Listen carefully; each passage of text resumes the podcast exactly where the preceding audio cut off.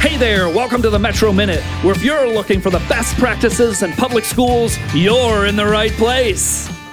Welcome, everyone, to another episode of the Metro Minute from the Metro Bureau. My name is Mike Van Camp, Associate Executive Director of the Metro Bureau. And today we're going to be doing part one of a two part series on communications within school systems. And I'm very pleased to have with us the founder and CEO of K 12 Media, Shawn Patterson, and the Chief Operating Officer, Cari Sinke. Welcome, Shawn and Carrie. Hey, thanks so much. Thank you. Before we get going, and I know today we're we're going to be focusing on external, right? Then we're going to do part two on internal. But can you just tell us a bit about the work you do at K 12 Media? We, we always tell either smaller districts, as, you know, you kind of think of us as the communication department that you wish you had down the hall. So even though we're virtual, um, we can handle uh, things for superintendents, like kind of from a traditional direction, like helping them write emails, craft a message, you know, a public speaking message. Um, they might have a press release that they need taken care of. And so we have traditional specialists that can help them out there. And then from the digital side of things, we offer things such as moving a website over or website management, um, all types of content. Uh, we got our start with video, huge. Um, we run social media campaigns and social media, you know, channels for school districts, school branding. Um, we've really had some amazing luck with school bonds, um, and and we crush enrollment. And so, just from the digital traditional side of things, with those smaller districts, we're a one-stop shop. When we move over to the larger districts, um, there's no school that can afford um, everything you know in communications. So whether they need a you know folks to shoot, edit, um, and script out video, or they need branding or graphics or website stuff, um, th- there's there's no possible way to afford 12 you know kind of comms people. So you know we pr- provide support with those larger districts and those directions, or we might run a bond campaign for them or an enrollment campaign. So um, there's just a lot that goes into communication nowadays with both a traditional and a digital side of things. Awesome. Thank you for that. Um, so, as I mentioned earlier, we're hitting on external communications today. Um, so, what is it? If you had to maybe begin with one big thought, one important trend, what would you suggest to a current superintendent regarding communication with their external uh, school community? So, so it's a tough one, and it's it's kind of hard to digest, uh, and it seems very simple, um, but it is absolutely be organic um, in day to day communication. What the community is used to seeing now, or they're they're used to seeing folks who are organic on social channels, and you know, and just in, in business in general. Um, the whole professional vibe in day to day communication is gone. So communities respond a lot better when we act like people and not professionals. Um, even in educated communities, we, we would get arguments way early on, or we'd have, you know, school leaders argue with us. Um, you know, we have a predominantly educated community. And the fact of the matter is, is that um, the analytics tell us they want they want in their day to day you know lives to see normal typical people. They don't want to see overly professional folks. Um, and so so the professional you know kind of button gets pushed during a crisis that's when we we change our game. But in the day-to-day kind of you know communication you know deal with your community it's it's really you know we we really need them to consider being very organic. Yeah and like a traditional example of you know what superintendents would normally write and that we're we're trying to get them away from would be you know they would write an email message that's written and sent out as a pdf and it would say a message from the superintendent and that just does not work. When there is an attachment that looks like a board brief or has a school seal, it just really upsets parents. So, you know, we recommend you don't start the email with a long title about how you're the superintendent. They know it. You want to make sure that your your text of your email is in the body of the actual email from the superintendent, even if the superintendent's not writing it. So you want to start your email out with your first name. You can mention a line or two about something regarding you personally, and then head into the initiative or the thing that you want to talk about. But the biggest thing to remember with this is just to be personal. That's really going to gauge the most engagement. And, and we see, you know, people screenshotting and com- commenting negatively on these emails um, from the data that we collect when they're sending out these formal emails and PDFs.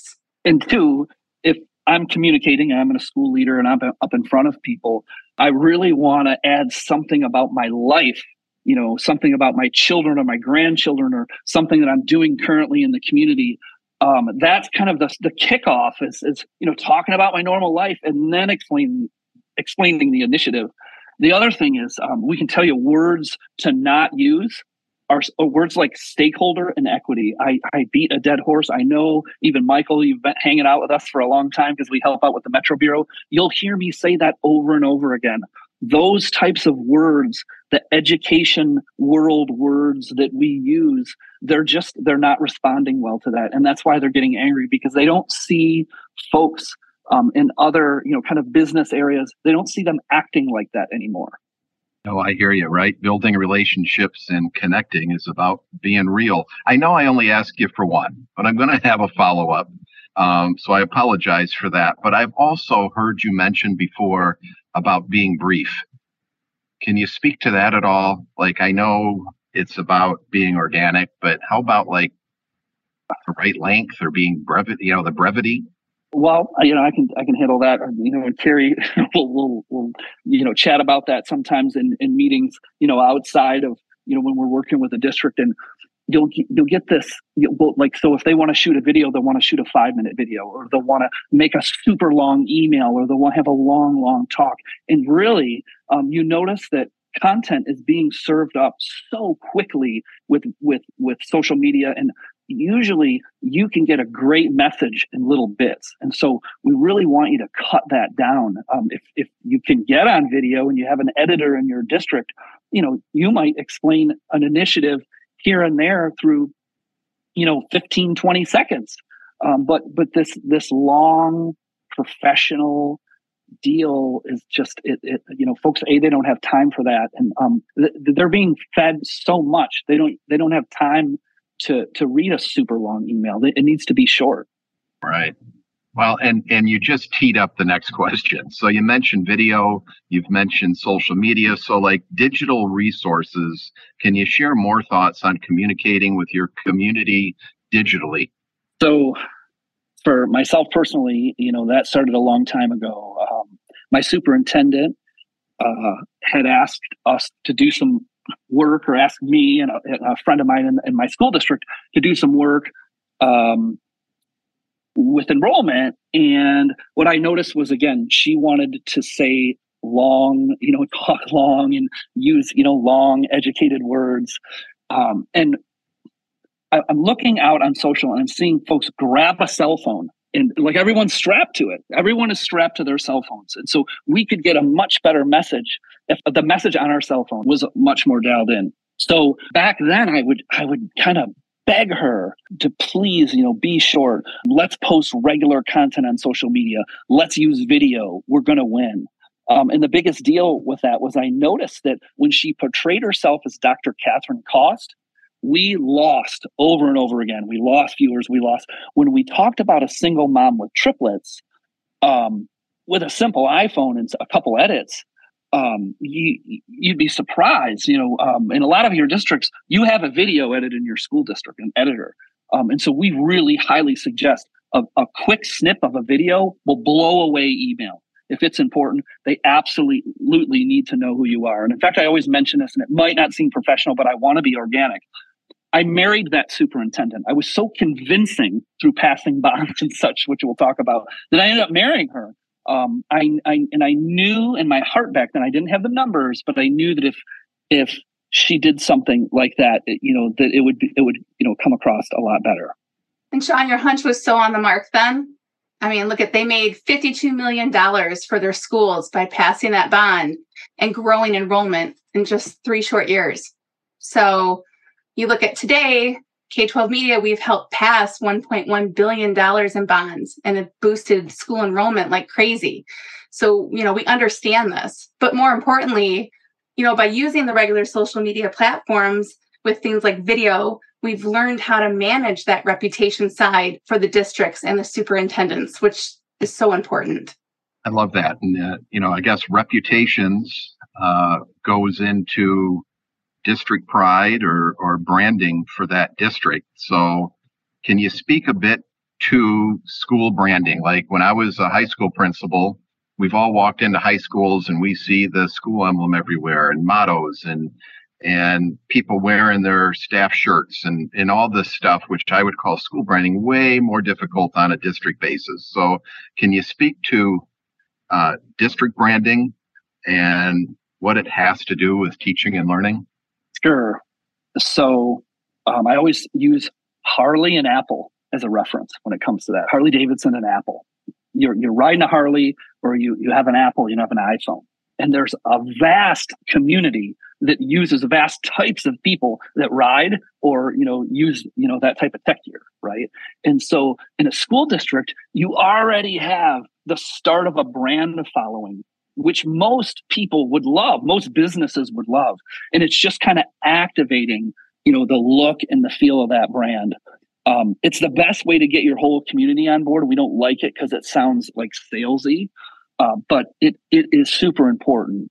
Um, they've got to be excited kind of about your mission um, because uh, school leaders don't like to hear this but if you're boring uh, you're not well received right. Yeah so tagging on that i would say um, you know you want to make your school's brand really trendy and then trustworthy. Um, some of the other things you can do is you know make sure that you're on social media and websites and your physical spaces and even the things you say are consistent with your brand. And if you have to say educating your tagline, I mean, I think we've beaten that to death. So it really needs to come off to be something very trendy and sounds really good and invigorates people, right? Um, like both Apple and Harley Davidson, like you said, they've reached all types of people. So most schools already have a broad following. You just really need to activate it properly. Love it. Love it. So we went through some uh, specific questions. I guess any last words, any bullet points you'd share as we wrap up this episode of the Metro Minute? Sure. Quickly, if, if we just want to remind leaders again, if you follow these simple suggestions, get on video, you know, think about a brand, think about what your school looks like, your school's first front door, which is a cell phone. If you do these things, we know we have data and analytics now after years of, you know, passing bonds and managing school reputations, we know that you're going to actually manage a crisis 3 years in advance. Because when something comes up that's difficult, if you're physically in front of your community with with video or you're or you're a person they're going to believe you and they're not going to turn on you, which is what we see a lot. Um, if you're an influencer in the community, which we know that you're about the kids, it's it's just going to really help, you know, to manage, you know, that crisis when it does come. Love it. Well, thanks, Shawn and Cari. We really, really, really appreciate your time and your expertise. Thank you so much for being with us on this episode today. Thanks, Mike. Thank you so much. Oh, you're very welcome. This was part one of a two part series on school district communications. We did deal with external communications today. Make sure you tune in for the next episode where we discuss internal communications. And uh, once again, thanks to Shawn and Cari. And remember, at the Metro Bureau, we are here to support our districts. Please reach out whenever needed. You can contact us through our website at www.metrobureau.org. We are here to help. Thanks for listening. Thanks so much for learning with us on the Metro Minute. This cast is powered by K 12 Media, always keeping schools communicating with their communities. By the way, we'd love to see your comments or questions on this cast. Be sure to hit the like and subscribe button so you're always notified of our up and coming episodes. Don't forget to visit our website at metrobureau.org if you're looking for anything in public education in southeastern Michigan. We're so excited to see you next time for the Metro Minute.